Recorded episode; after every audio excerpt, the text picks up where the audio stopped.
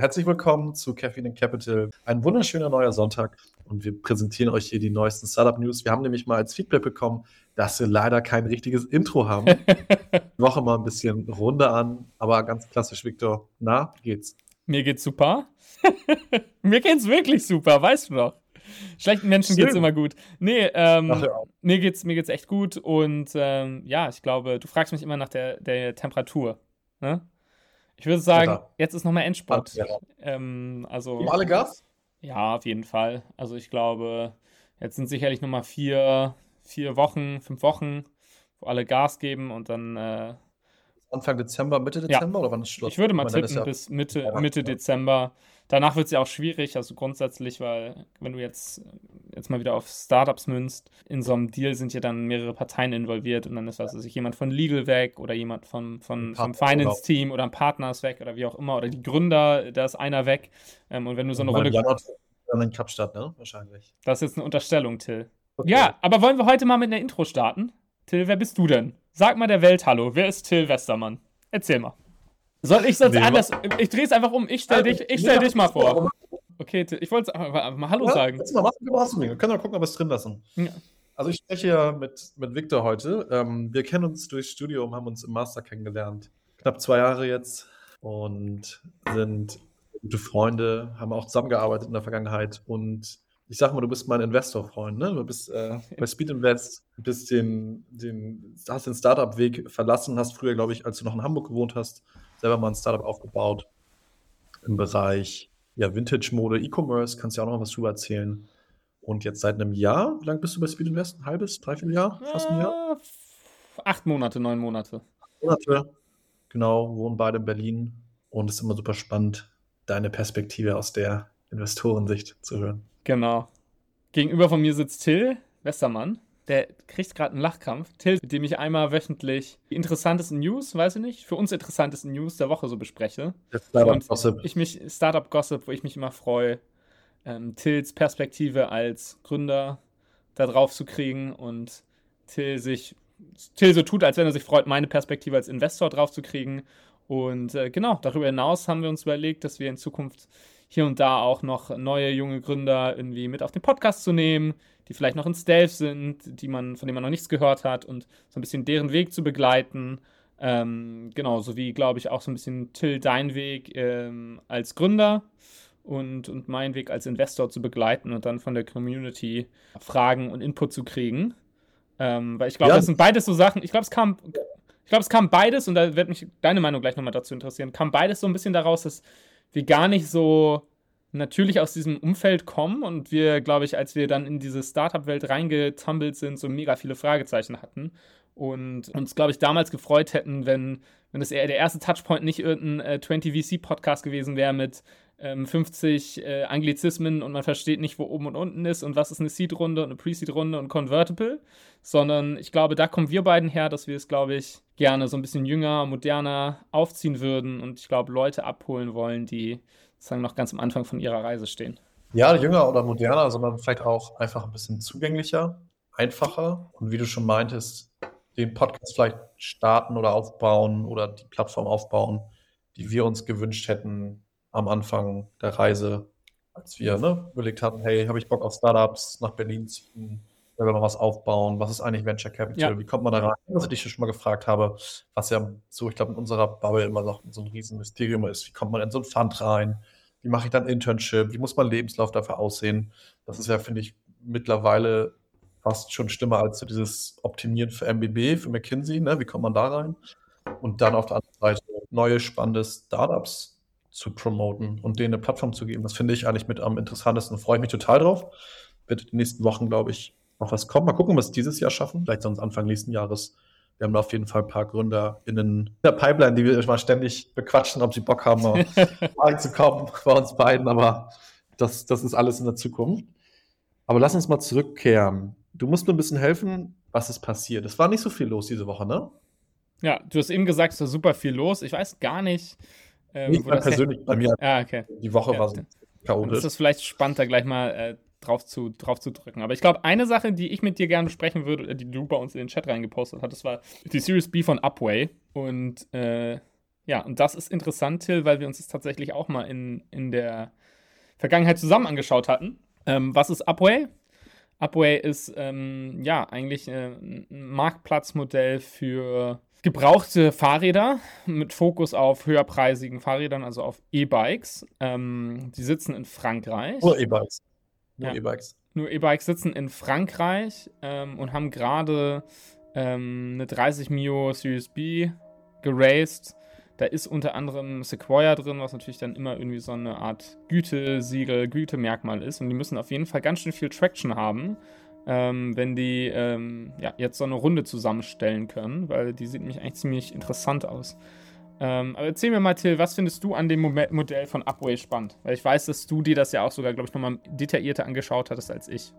Super, super spannend. Haben uns, glaube ich, vor anderthalb Jahren angeguckt. Äh, wir beide, glaube ich, als wir noch bei Flash waren, wenn mich nicht alles täuscht. Super starkes Team. Ex-Uber-Gründer. Was mir dazu einfällt, finde ich super spannend. Also, was die ja wirklich machen, ist anders als ein, zum Beispiel Bicycle, ähm, ja. Company aus München, die auch geraced haben, die eher ein Marktplatz sind, die Käufer und Verkäufer connecten und sich vielleicht noch um, die, um den Versand kümmern, ja.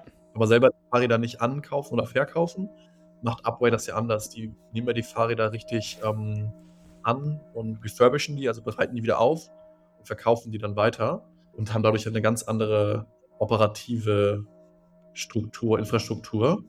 Fand ich sehr spannend, die Runde. Habe ich jetzt aber gar nicht mehr so viel zu sagen, ehrlich gesagt. Okay, ja. Ich glaube, du hattest das, ähm, hattest ja schon erwähnt, sozusagen, die beiden Gründer kommen beide von Uber, GMs in Frankreich gewesen. Ich glaube, Uber und Uber Eats. Die Firma ist gerade mal zweieinhalb Jahre alt. Und dafür ist es ja. äh, schon ziemlich erstaunlich, wo sie jetzt sind. Haben ein bisschen mehr als 100 Mitarbeiter.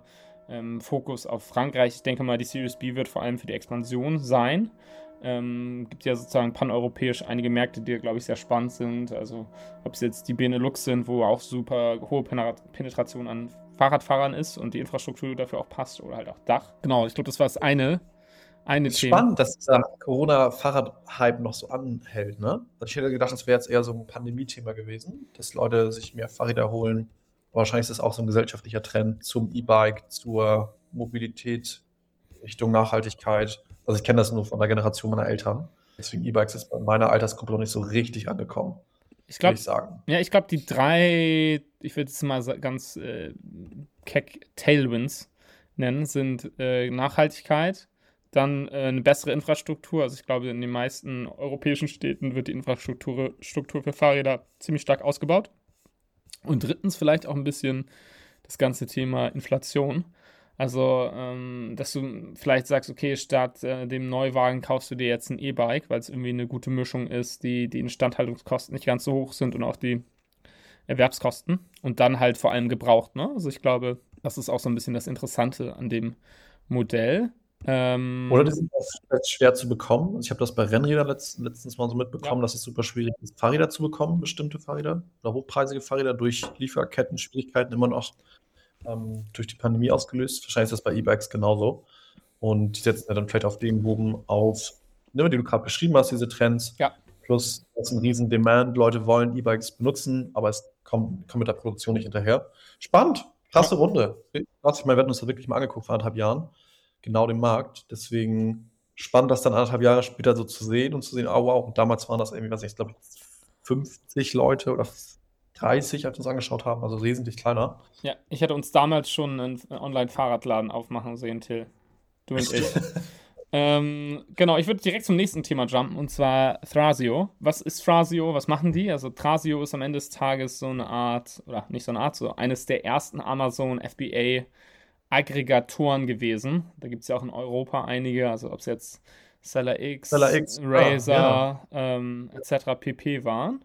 Die, ja, während der Corona-Jahre halt relativ viel geraced haben, immer unter der Hypothese, glaube ich, dass du so eine Art ja, Fixkostendegression plus äh, Skaleneffekte hast, wenn du verschiedene Brands unter ein Dach packst, weil du nur einmal Admin hast, weil du, ähm, sag ich mal, Talent sehr stark aggregieren kannst und dann auch am Ende des Tages ähm, einen Exit ein kannst, wo du ja so eine Art Multiplikator auf den initialen Kaufswert hast. Also du kaufst eine Firma zu 1x Jahresumsatz und dadurch, dass du, sag ich mal, ein Konglomerat bist, schrägstrich eine Tech-Firma, äh, tradest du dann auf 5 oder 10x, äh, früher oder später, wenn du dann eventuell an die Börse gehst oder aufgekauft wirst. Das war auf jeden Fall, glaube ich, immer der Play. Ja, ich glaube, die haben alle Schwierigkeiten, wenn ich ehrlich bin. Also ich glaube, es hat nicht nur was mit dem Aggregator-Modell zu tun, sondern ich glaube, viele Amazon-E-Commerce-Händler haben gerade so ihre Probleme. Es fing ja schon vor ein paar Bankruptcy angemeldet. Hast du das genau, erwähnt? die haben Bankruptcy angemeldet. Da wollte ich jetzt gerade sozusagen hin. Die, Sorry, die, haben Bankruptcy, die haben Bankruptcy angemeldet. da steht aber ehrlich gesagt nicht viel mehr drin. Also man weiß ja. nicht viel mehr. Ähm, ja. Aber es ist zum einen ein Geschäftsmodell, was halt ja, super kapitalintensiv ist, weil du musst die Ware selbst halten. Ähm, auch sehr marketingintensiv, weil du hast, je nachdem, was du hast oder was für Produkte du verkaufst, eine hohe Customer Acquisition Cost. Gerade wenn du auf Amazon um halt die begehrten Spots kämpfst, da bist du ja sozusagen immer in Konkurrenz mit allen anderen Händlern, die sozusagen auf Amazon handeln. Und ähm, ja, oder auch mit Amazon an sich, ne, die teilweise Produkte einfach unter ihrem, ja. ihrem Namen launchen ich glaube, sehr gehypt in den letzten Jahren, die ganzen Geschäftsmodelle. Aber so richtig krass erfolgreich ist meiner Meinung nach keins. Also ich habe jetzt keine Insights, dass eins irgendwie besonders profitabel ist oder ja, besonders grüne Zahlen schreibt. Und ich, was? ich sag mal, du als alter E-Commerce-Hase, Till, du hast schon immer Angst, wenn ich so anfange. Was, was hältst du davon? Ähm, also von den Geschäftsmodellen oder generell so Amazon FBA ist ja, glaube ich, was, was immer wieder hochkommt, wo Leuten ja der schnelle, die schnelle Mark versprochen wird. Ich bin heute Morgen mit meinem Fahrrad an Seller X an dem Office, glaube ich, vorbeigefahren. Deswegen spannend, das jetzt aus den USA zu sehen mit dem Vorbild. Ich kann mich noch sehr gut daran erinnern, wie Razer explodiert ist. Ne? Hier in der ja. Berliner Bubble vor, wann war das, zwei Jahren? Ich habe auch, glaube ich, mehrere Freunde, die da gearbeitet haben, die richtig krass groß geworden sind innerhalb kürzester Zeit und einfach massenhaft Amazon-Marken aufgekauft haben. Frage ich mich, grundsätzlich muss das Geschäftsmodell doch eigentlich Sinn machen, oder hat es nur dieser Business Case nur Sinn gemacht in einem Marktumfeld mit Zinsen und E-Commerce-Nachfrage sozusagen ja. bevor der Pandemic und während der Pandemic und jetzt mit einem unterschiedlichen ja, makroökonomischen, wie man immer sagt, makroökonomischen Umfeld macht dieses Geschäftsmodell einfach von den Zahlen einfach keinen Sinn. Ist es das? Weil am Ende des Tages, wenn wir jetzt mal ein bisschen in die Zukunft schauen, wird ja E-Commerce, das ist jetzt vielleicht ein Dip, ne, aber das wird sich ja wieder normalisieren in den nächsten Jahren. Oder meinst du, diese Modelle wurden gestartet und gebaut mit Geld und einer Hypothese, als der Markt einfach überheizt war? Ich, also ich glaube, die Hypothese, dass das ein VC-Case ist, ist wahrscheinlich eher schwierig. Also du hast. Dass du diesen Return kriegst irgendwann. Genau, das. Oder das. 100x. Genau. Ich glaube, die Hypothese damals war so ein bisschen, okay, wie sagt man so, diese Greater Fool-Theorie, irgendwer wird es mir dann aus den Händen nehmen, weil ähm, Geld umsonst da ist und ja. Dann verkaufe ich irgendwann Secondaries oder wie auch immer und finde einen schnellen Exit über irgendeinen Börsengang, weil es gerade sowieso heiß ist, an die Börse zu gehen. Und äh, bringt das dann halt in den Retail-Markt rein. Und ich glaube, das hat sich einfach nicht bewahrheitet, weil äh, du jetzt das wahrscheinlich auch in den Zahlen widerspiegelt, äh, sich das auch in den Zahlen jetzt widerspiegelt, dass das Wachstum halt nicht da ist, wie du es brauchst, um diese Multiples zu rechtfertigen. Und ähm, wie du schon gesagt hast, mit den Makro-Headwinds, also äh, sinkendes Konsumklima, ähm, Alternativen, wenn es um Konsum geht. Also ich glaube über Corona, wenn du halt nicht rausgehen konntest und nur online kaufen konntest und vielleicht auch eine neue Zielgruppe erschlossen hast an Kunden, die davor nicht online geshoppt hat, die du dann günstig bekommen hast, weil du nicht viel, ja, halt nicht viel um diese paar Kunden bieten musstest. Ähm, da war es attraktiv und jetzt ist das halt alles weg und es ist weniger, weniger attraktiv. Ob es grundsätzlich ein spannendes Businessmodell ist, wahrscheinlich auf einer kleineren Skala schon. Also ich glaube, wenn du ähm, so ein kleiner Aggregator bist, jetzt nicht äh, auf VC-Money angewiesen bist und halt gut darin bist, die richtig starken Marken herauszufinden, die sind vielleicht auch teilweise komplementär untereinander, ähm, kann das, glaube ich, tatsächlich schon Sinn machen. Ähm, aber ich ja. glaube weniger in diesem VC, auf dieser VC-Scale. Vielleicht nochmal so ein Nebenfakt. Kennst du Shop Circle, die Firma? Nee, sagt mir jetzt nichts, Till. Jetzt machen das ähnliche Modell, also aggregieren von bestehenden Businesses, aber die machen das mit Shopify-Plugins und die haben 185 Millionen geraced.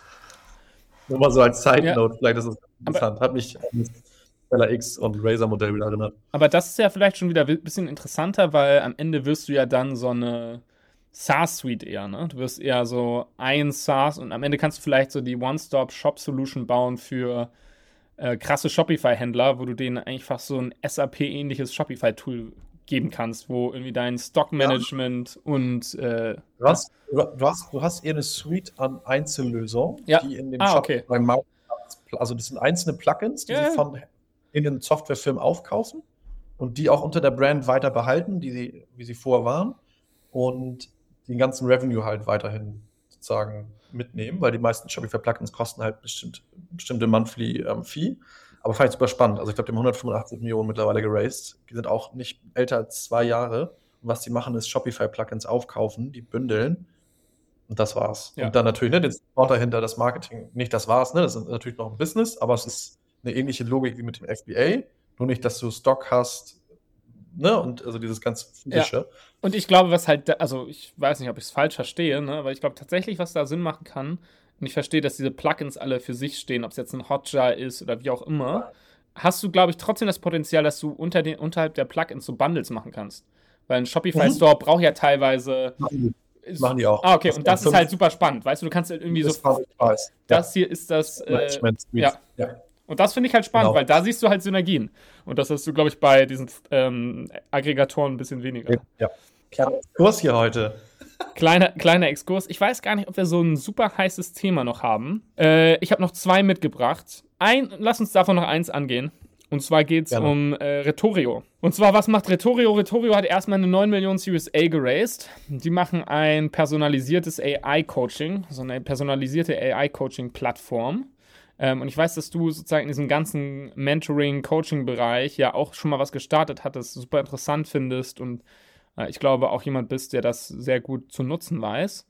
Wollte ich mal so ein bisschen hören, AI-Coach B2B. Also ein AI-Coach für Mitarbeitende, den der Arbeitgeber bezahlt. Ja, genau, also für deine Mitarbeiter. Genau, du bist irgendwie ähm, Enterprise-Firma und willst deine Mitarbeiter auf irgendwas Bestimmtes coachen und dann benutzt du das. Die können so ähm, Szenarien, Real-Life-Szenarien ähm, äh, kreieren und dann kannst du sozusagen in so Simulationen verschiedene Sachen durchspielen.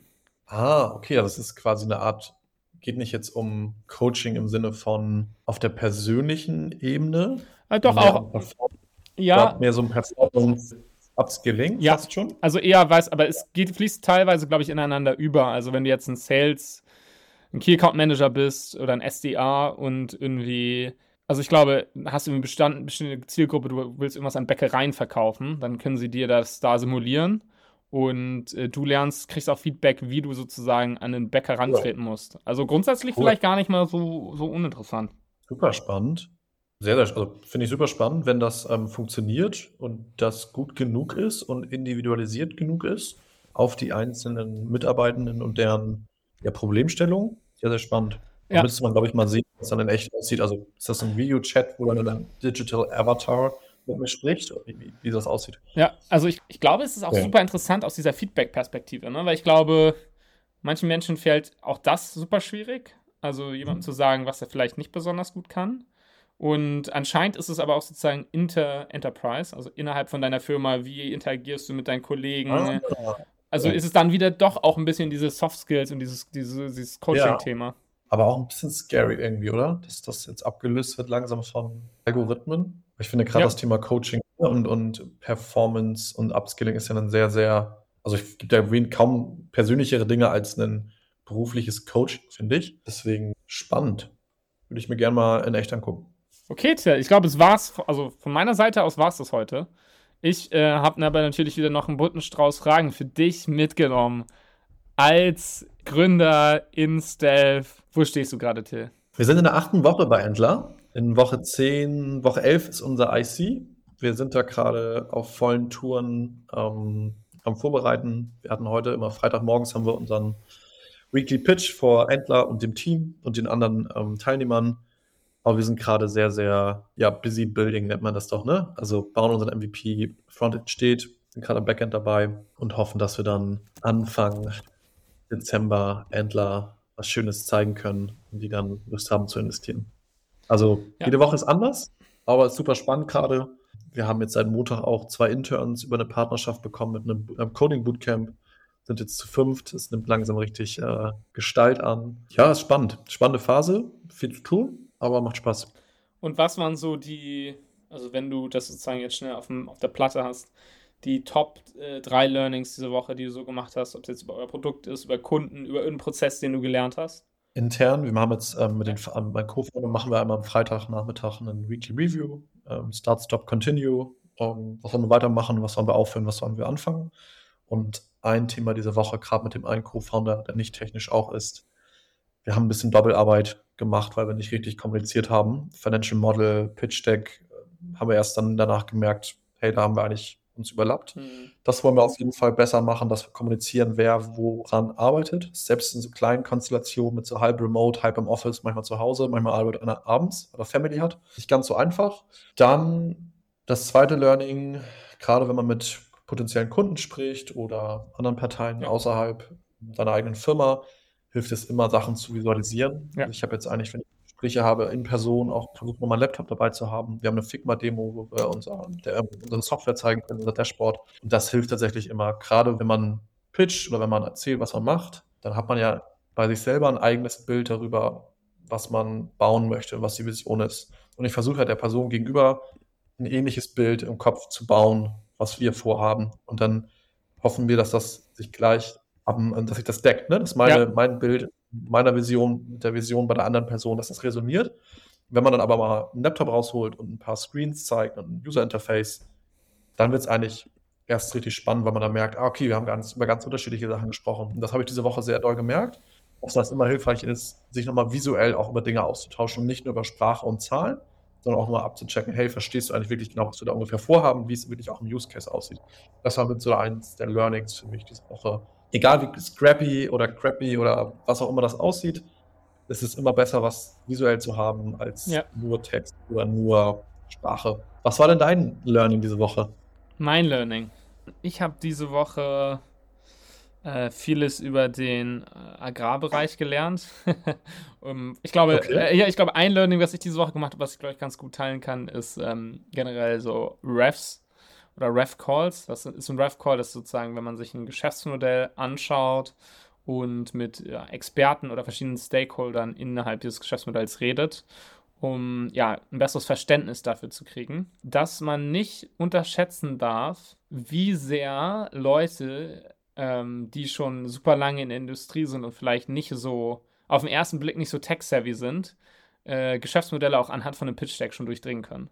Also ich glaube, ich bin sonst immer in viele Ref-Calls reingegangen, habe Ewigkeiten über das Deck geschwafelt. Und jetzt habe ich ein, zwei Mal davor, also ich habe das Deck schon immer davor geschickt, aber davor geschickt und äh, den Call sozusagen dann gestartet und gefragt, ja, ob die Leute sich das angeschaut haben und es verstanden haben. Und äh, hat jetzt zweimal Leute dabei, die äh, mir das fast besser erklärt haben, als ich selbst verstanden habe. Also ich glaube, das ist so ein bisschen davor oft unterschätzt, wie viel Verständnis dann doch da ist, auch für Dinge, die noch super early sind. Ja, ich glaube dann das zweite Learning, das wusste ich davor schon, aber das habe ich ja mit dir jetzt gelernt, äh, wie schnell sich so diese Prozesse von, hey, Till hat vor äh, äh, ein paar Monaten noch was ganz anderes gemacht, so, ey, du hast da Intern sitzen, du hast deine Co-Founder, ihr baut das Produkt, ähm, dass es manchmal nur zwei, drei Monate sind und man ist irgendwie in einem ganz anderen Status und ich glaube, das sind auch gute schließende Worte, weil ich glaube, das ist auch ein Learning, was du jetzt so ein bisschen gemacht hast, oder? Wunderschönes Closing. Ähm, ja, Dinge können sich schnell verändern ins Positive. Aber ich bin, ne, es hat sich noch, ist noch nichts durch, es ist alles noch am Anfang. Aber du hast absolut recht, Dinge können sich sehr schnell entwickeln, auch ähm, in verschiedene Richtungen. Deswegen hat mir sehr viel Spaß gemacht heute, Viktor. Ähm, lasst uns doch die Woche damit schließen. Wir wünschen euch noch einen schönen Sonntag. Genießt das kalte Wetter in Berlin oder wo auch immer ihr seid. Und wir sprechen wieder nächste Woche. Genau. Bis nächste Woche. Wenn ihr Feedback habt, immer raus damit. Ciao, ciao. Ciao.